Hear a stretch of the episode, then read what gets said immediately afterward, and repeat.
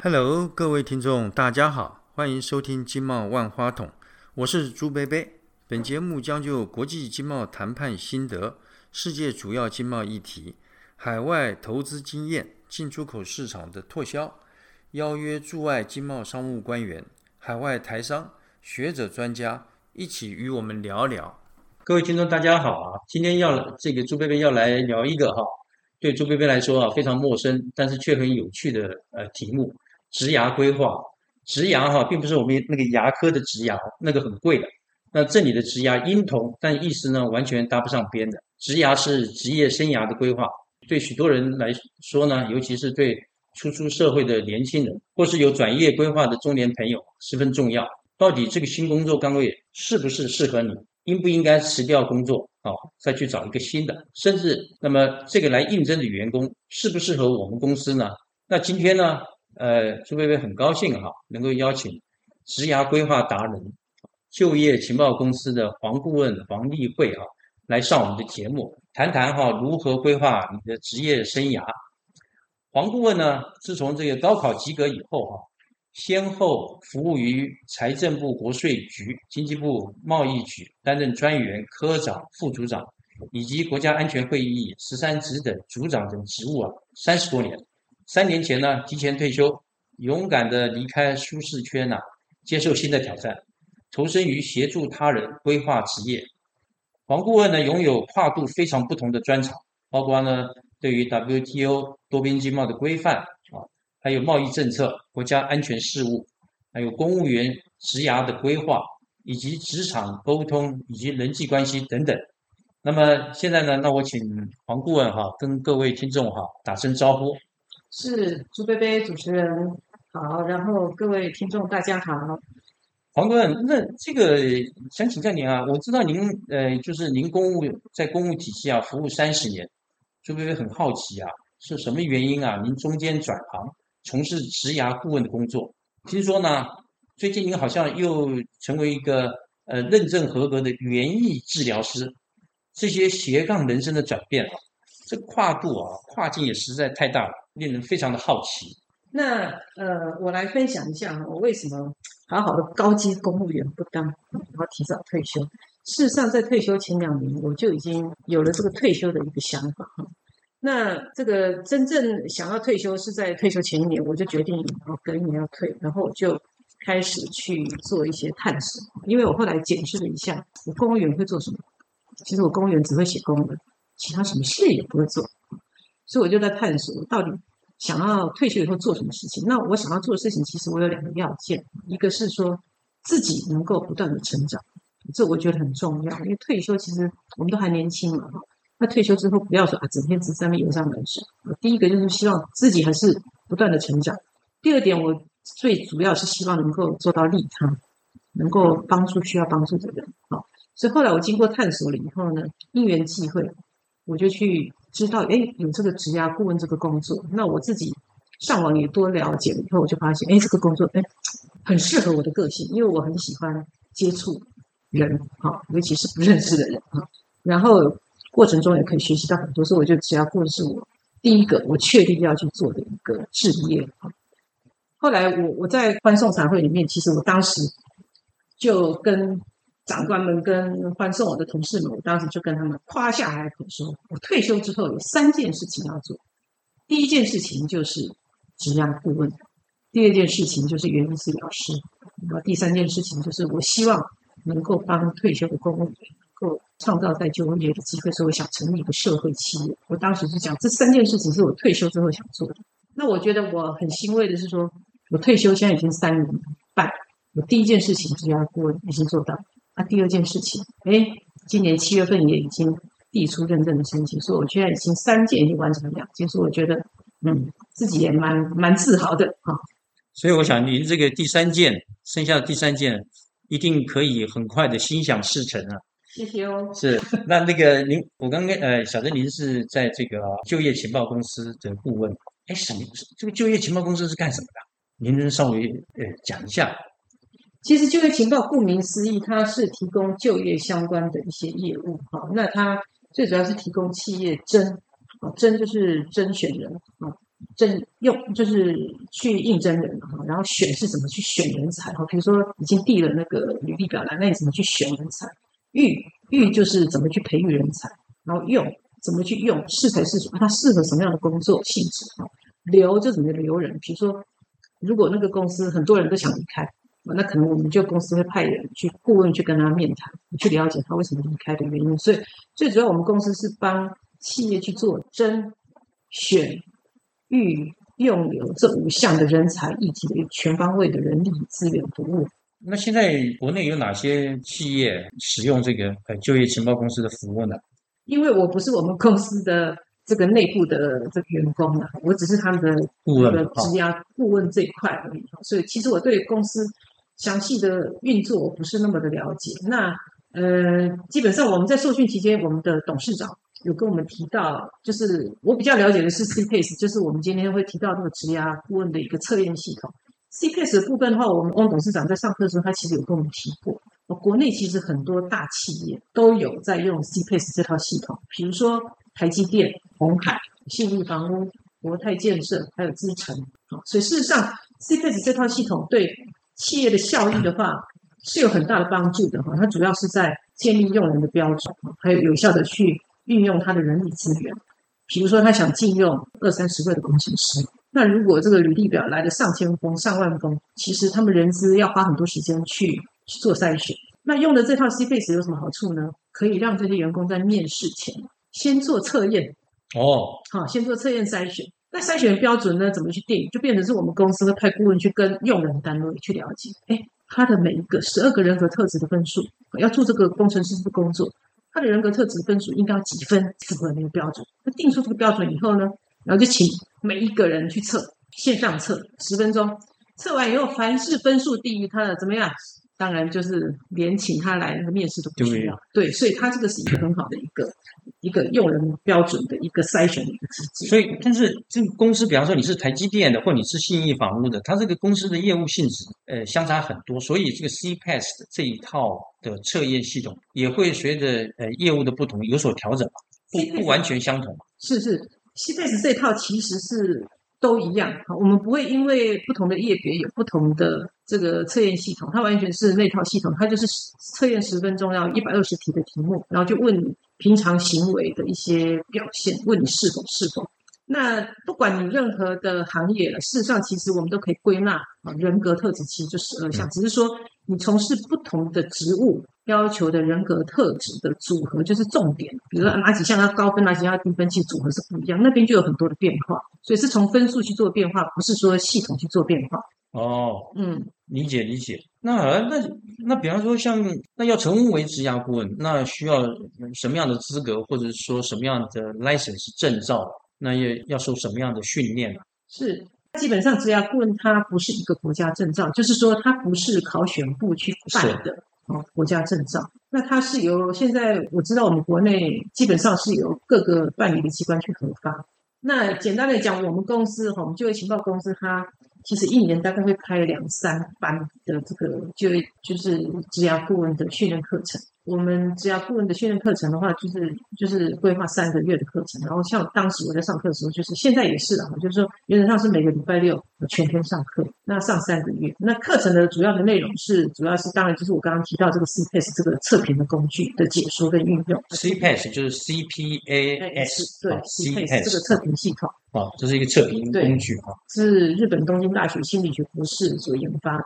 那最主要是在解，就是我们由我们翁董事长亲自授课，因为这个地方是最重要的，所以是由他亲自帮我们上课，就是怎么去解说，怎么去运用。那另外，他还会邀请了各产业的一些专家来帮我们上一些产业趋势的发展。那另外呢，还有一部分很重要，就是智商的理论。智商就是所谓的心理智商的那个层面。为什么我们也需要学一些心理智商？是因为其实我们每次接触的个案都是不认识的，第一次见面，要跟跟他建立信赖的关系，然后要跟他做 C case 的解说，啊，甚至要问他你有什么样的质押的问题，我们可以帮你解决，提出建议。所以我们也要去学智商的理论。那基本上我们受训除了上这些课程以外，哎，我们公司很特别的地方就是他还让你一定要实做，所以你要做四十个个案。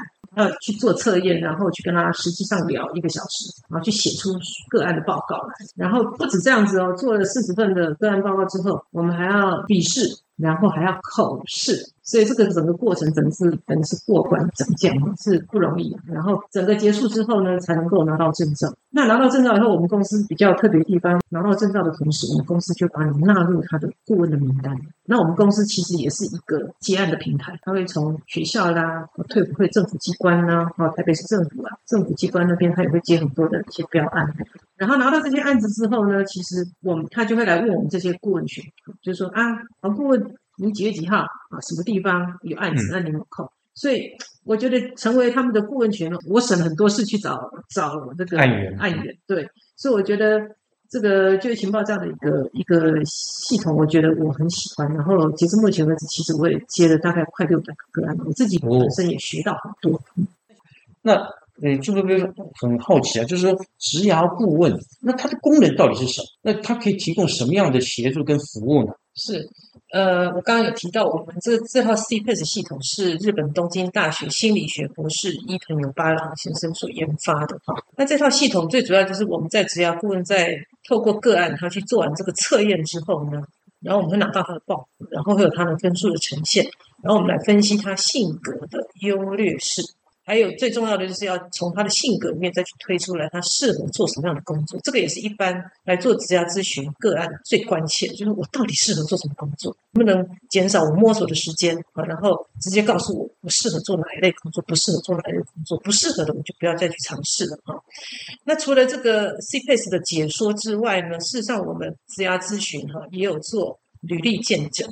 尤其像现在是毕业季嘛，所以很多大学生他们要应征工作，他们会写好履历，然后我们也会帮他这个履历啊来看啊他的要件符不符合啊，自传的部分应该怎么呈现会比较吸睛啊。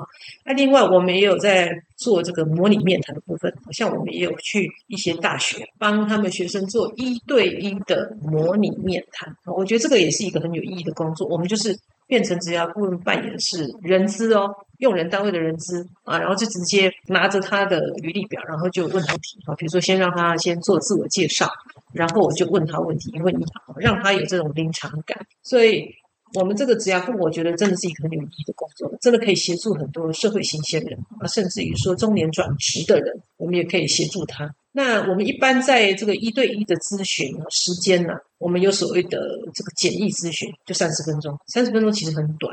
深度咨询就一个小时，那所以我们咨询的时间是大概在三十分钟跟一个小时之间，两两者择一哈。然后针对个案的需要呢，我们也会针对他的问题，可能要帮他找出他的一些问题症结点哈，比如说是不是他人际关系啊有一些问题需要做一些改进，或者是建议他要一些正确的工作态度，大概是做这样的一个协助跟服务。哦，理解。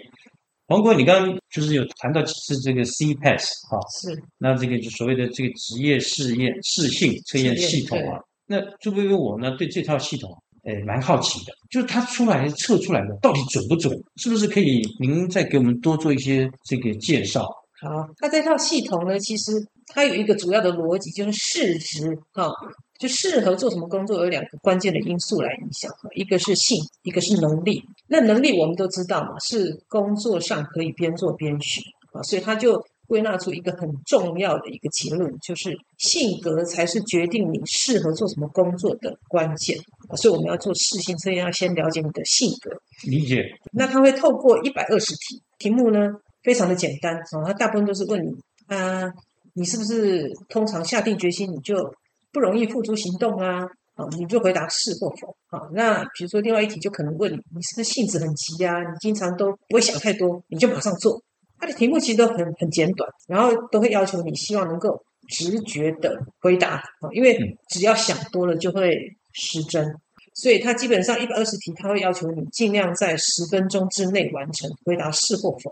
哦，那个对很有时间压力。对，那因为它有些题目的设计会有所谓的测谎题，它会正面问反反面问。那测验的报告它会显示出来，结果就会显示出来你你十二个人格特质分数的高低分。那我们最低分是零分，最高分是十分。那七分呢，就表示你是高分，表示那是你性格比较强，也就是你的优势。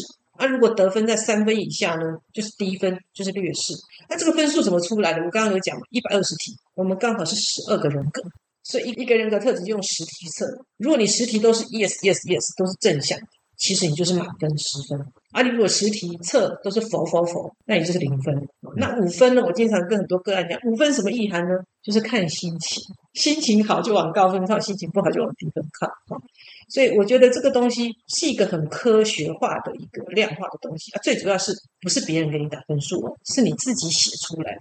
所以我觉得它的幸福力是比较强的哦。我记得我那时候在博览会，我还请我的同事写这个测验，测验结果他慎重性很低，我就跟我那个同事讲，我说某某人啊，呃，你的慎重性很低哦。果然，因为他平常公文就很容易写错字，所以我觉得这套东西真的是非常棒。您说是慎重性，慎重性哦，就是他那个做事可能比较马虎比较不重细节啊。对，您您您刚刚有提到，就是说这套东西到底准不准？嗯。很多人都会很想知道准不准。其实这套他伊藤有八郎博士，他事实上做出研究之后，他其实在美、在日本那边，其实很多企业都去做，做了以后，他其实都会模模型都会去做修正，怎么样去调。所以这套的信度跟效度其实都非常的高，都八九十啊。那当然有些测出来也有不准的，这个我等一下会开会在个案分享的时候去提几个比较特殊的个案。这套系统，我我刚刚在一开始说明的时候，其实有提到，就是说，除了知道你的十二个人格特质之外，其实它这套系统最可贵的地方，就是可以依据你的人格特质的分数去推出来，你适合做哪几类的工作。那工作不外乎五大类啊，比如说定型工作啊，SOP 的工作，其实它就是三个人格特质很重要，持续性、情绪安定性、慎重性很重要。可是企图心要不要强呢？不用。啊，就是说，假如你是来去应征一个 routine 的工作啊，你只要细心啊，你这个持续性高，哎，对，你的情绪比较稳定，对，那这样三个分数分数高分的话，其实你定型工作原则上就会是适合的，就是分数会是在三分或五分以上。嗯，对对。那我们一般都会建议啊，如果这个试性工作分数在两分以下，就建议不要去浪费生命了。啊，可以节省你摸索的时间。那如果分数落在三到四分的话，就表示可以培养适才适所的意思，就是说你是可以是去做的，你可以去从事。可是呢，过程当中还是会有一点点卡卡的地方，而那个地方可以借由职场上再去调整你的人格特质啊。那五分以上呢，就必须非常的恭喜个案了，就是说五分以上就表示你去做那个工作非常的胜任愉快。哦，大概是这样子。就这套系统，我觉得真的是非常棒。是。那朱贝也常常哈听人家最常常讲，就是说，哎，生涯规划。那这个现在又听到这个职涯规划，这个听起来呢都是一样的，这个非常严肃了啊。那我想请问呢，就是说对于不同的人群呢，呃，比方说刚进职场的年轻人啊，中高阶的主管，还有即将呃退休离开职场的，那他们就是要如何做这个职涯规划？是不是也可以请您分享一些？这个实际您辅导的案例，好，其实我觉得职涯规划跟生涯规划不太一样的地方是，我们是着重在职涯嘛，所以是工作方面的部分。那生涯，我觉得它的范围比较大，可能还包括你结婚生子的啊，结婚呢，要不要结婚，要不要生小孩的规划哈。那所以我觉得生涯规划是比较广的。那我们是锁定在职涯。那人生在不同的阶段，其实会碰到不同的课题哈。那我们职涯顾问也同样就是要去针对他个案的不同年龄层，去帮他规划。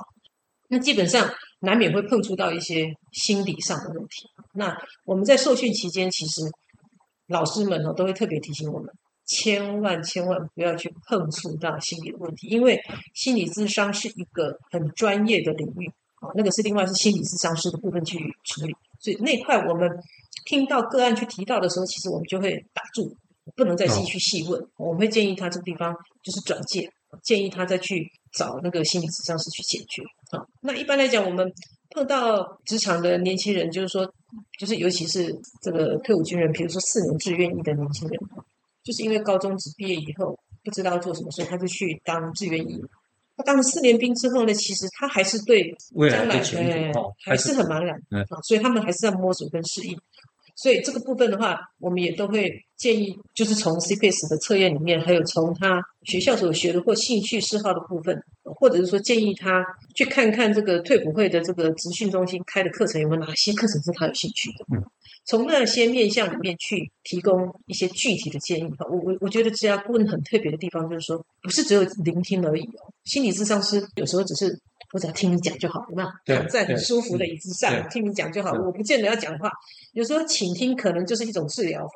嗯可是我们只要顾问就不是只有倾听哦，它最重要的就是要提供建议，所以那个建议必须是很适切的。所以这一点，我就对我来讲，我觉得是一个很大的挑战，因为不同的年龄层会碰到不同的问题。像我刚刚讲到那个那个职场的年轻人，我觉得还感觉还比较没有那么大的困难度，最难的是中年转业。中年转业，对，中年转业，还有就是说有一些是，就是说在军中大概服役了已经十几二十年，退退役了，他退役的年纪呢又在四五十岁，其实那个年纪是很尴尬，尴尬，对，很难找啊、哦。所以那个那个地方就是说，我们也是，所以基本上我觉得我们只要顾问很重要，就是你经验的累积很重要，然后要边做边学。像我就是每接到一个个案，如果能够事先先知道个案的资料，我就会上网先去查。那大部分的像退伍会的案子，我们都是现场一翻两瞪眼，现场才看到他的测验的结果啊，然后呢一对一才知道他是怎么样的一个历程哈、嗯那就没有办法事先做做研究。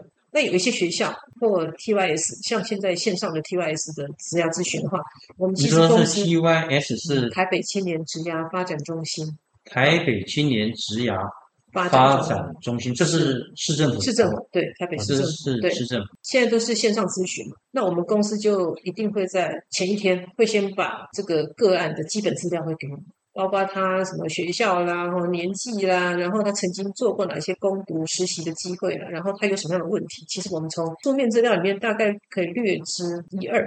然后我就必须上网去查，比如说我前几天碰到一个念中央这个客家这个硕士的这个学生，今年毕业。那客家硕士这个这个学系呢，其实我是第一次碰到这样的个案，所以我特别我就不太熟悉，所以我就特别还上网去了解一下，念了客家硕士到底有什么出路啊？所以我也是特别上网去查了一下。所以我就说，我们必须要针对不同年龄层啊、不同的这个行业，尤其行业别，我觉得这个是很大的挑战。可能有想做厨师的，也有可能想要做这个高级经理人的，那各行各业都有。比如说，有些人是想要开大卡车的啊，所以你等于是各行各业你都大概要知道它的一些特性。所以我现在在看电视哈，其实我都很认真在做笔记，然后就学不完。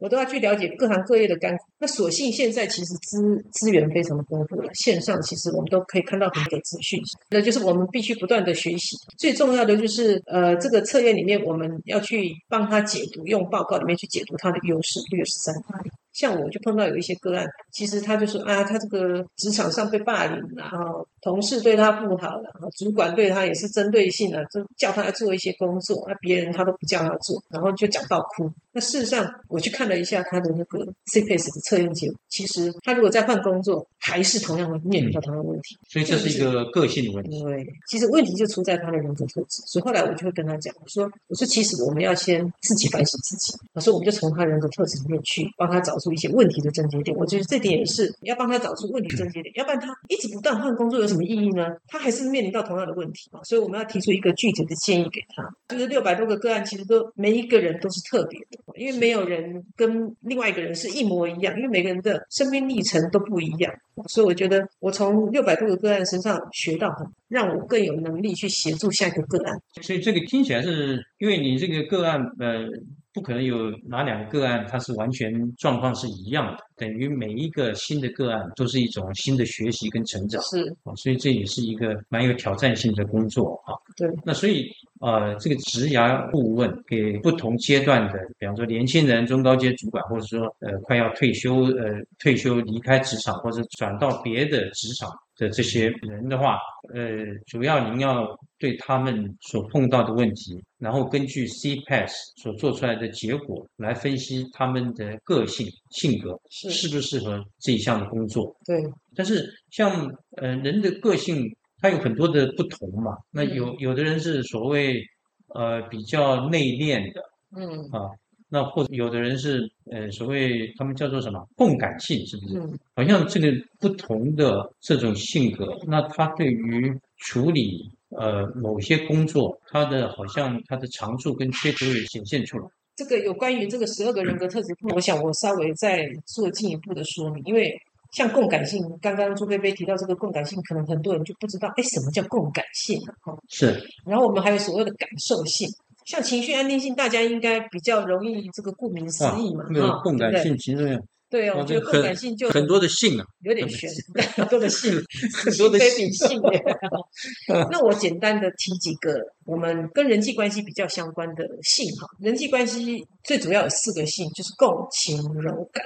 共就是共感性，情是情情绪安定性，柔是柔软性，感是感受性。那共感性是什么？共感性其实就是亲切度、同理心啊。比如说我到一个陌生环境，我会主动先跟朱贝贝啊，因为你长得很帅，所以呢，我就会先跟你的时候，现在还是很帅哈。就是说，虽然说我们不认识，可是我参加一个研讨会，然后你坐我旁边，我就会先跟你啊打招呼，说：“哎，你好，我是黄丽慧，请问你是啊？”你就说你是朱贝贝，我会先去破冰啊。这个这样子的话，就是你的共感性是比较高的。是然后另外就是说，比如说你当主管，同仁表现得很好，你会夸奖他。那很多主管我知道他们都不太夸奖，嗯尤其是男性的主管啊。那你会主动去夸奖人家的好，这个也是一个共感性的展现。啊所以基本上共感性就是所谓的亲切度、同理心。那情绪安定性就大家比较容易了解，情绪安定性其实就是情绪的稳定度。那你做事情会不会容易受到情绪的影响？我做测验的时候是情绪安定性满分哦。那我有时候都会跟个案分享，嗯嗯，满分都不会生气吗？啊，朱贝贝，你觉得呢？满分似乎是应该，呃我们一般说呃称这个人是好好先生吧，好好先生，啊，其实呢，我都会跟个案讲，啊我们不是没有个性，我们也不是不会生气，只是忍耐而已啊，不会发泄出来。所以有时候分数太高哈，我们也都会提醒他有副作用，就是你很容易会得到内伤。哦，所以呢分数太高，对，分数太高其有副作，用。对，像我们都会建议，呃，情绪安定性九分、十分的要怎样？要适度的宣泄。因为我我表面是我不会跟人家发脾气，我会忍住，我情绪很稳定。事实上，我内心里面 可能也是还是有情绪的。那怎么样？你可能忍久了，你有一天就会受不了。所以我们会建议，情绪安定性分数固然高很好，可是太高。也会有副作用，所以都要提醒他。那低的人呢，我们当然都会建议他要怎样控制啊，深呼吸啊，当下不要发脾气，忍个几秒钟啊，这个火力就会变小。那接着我们再来看第三个，就柔软性。那柔软性其实名字也不太容易了解。柔软性是什么呢？其实就是所谓的灵机应变力、适应力的部分。再讲白一点，就是说，如果你分数比较高，表示你应变力强，你比较会聆听，比较不那么固执啦。嗯，那、如果柔软性低，像我知道现在很多年轻人柔软性都很低，就是你讲什么他都听不进去，尤其爸妈的话是绝对不会听进去的啊。那个柔软性就比较低，就比较固执。那第四个就是感受性啊，感受性我觉得是一个很有趣的性格。感受性就是你对外界人事物的敏锐度。当你感受性高的人的话，就是你比较敏感，比较神经质，容易钻牛角尖。那我经常都会举例子啊，就是艺术性格的人，作词作曲家，对不对？雪落下来的声音，他就可以听得到，然后就写了一首曲子。所以基本上感受性高的人，分数高的人，他会怎样？情绪安定性就会低。哎，这个是一个必然的现象，就是它有它的一个很强烈的副作用在那边。那我在做咨询的过程当中，我会发现十之八九都很难逃这个这命性，对，就是人际关系里面这个感感受性会影响到情绪安定性，只要哦感受性高，就情绪安定会低。哦，十之八九是这样。那、如果少数几个人，大概百分之十的人。会感受性高、情绪安定性高，我都会特别请教他：哎，你怎么做到的？你这么哦敏感，你为什么情绪可以控制这么好？哦，那很多人就是说啊，我受过高人指点，我上过这个什么冥想的课啊，或怎么样。我说我觉得这个人格特质啊，真的是非常非常的有学问。我做了这个六百个个案，我我觉得各种太阳都有，而我也从中就不断的去细分区隔，然后就会做得更精细。所以我觉得这个东西真的很有意思。是，谢谢您的这个呃说明哈。所以各位听众，你看我们现在学到这个这四个性啊，共感性、情绪安定性、柔软性跟感受性，对，大家要记住哈。您可以自己这个想想哈，您这四个性里面哪几个性哈表现会比较好？那您大概也会晓得，呃，这个也是对等于对于我们自己个性的一个自我的检视。今天呢，非常高兴哈。黄顾问哈、跟我们聊到这个职涯顾问他的这个呃运作的方式，那以及这个这个职涯顾问的怎么样培训出来。那接下来呢，朱贝贝啊，知道黄顾问呢，这个除了是职涯达人啊以外，那么他最近呢，呃，也也通过了这个呃，变成了这个认证合格的园艺治疗师。什么是园艺治疗呢？听起来好像很玄。欲知详情呢，那请听下回分解。我们今天下课喽。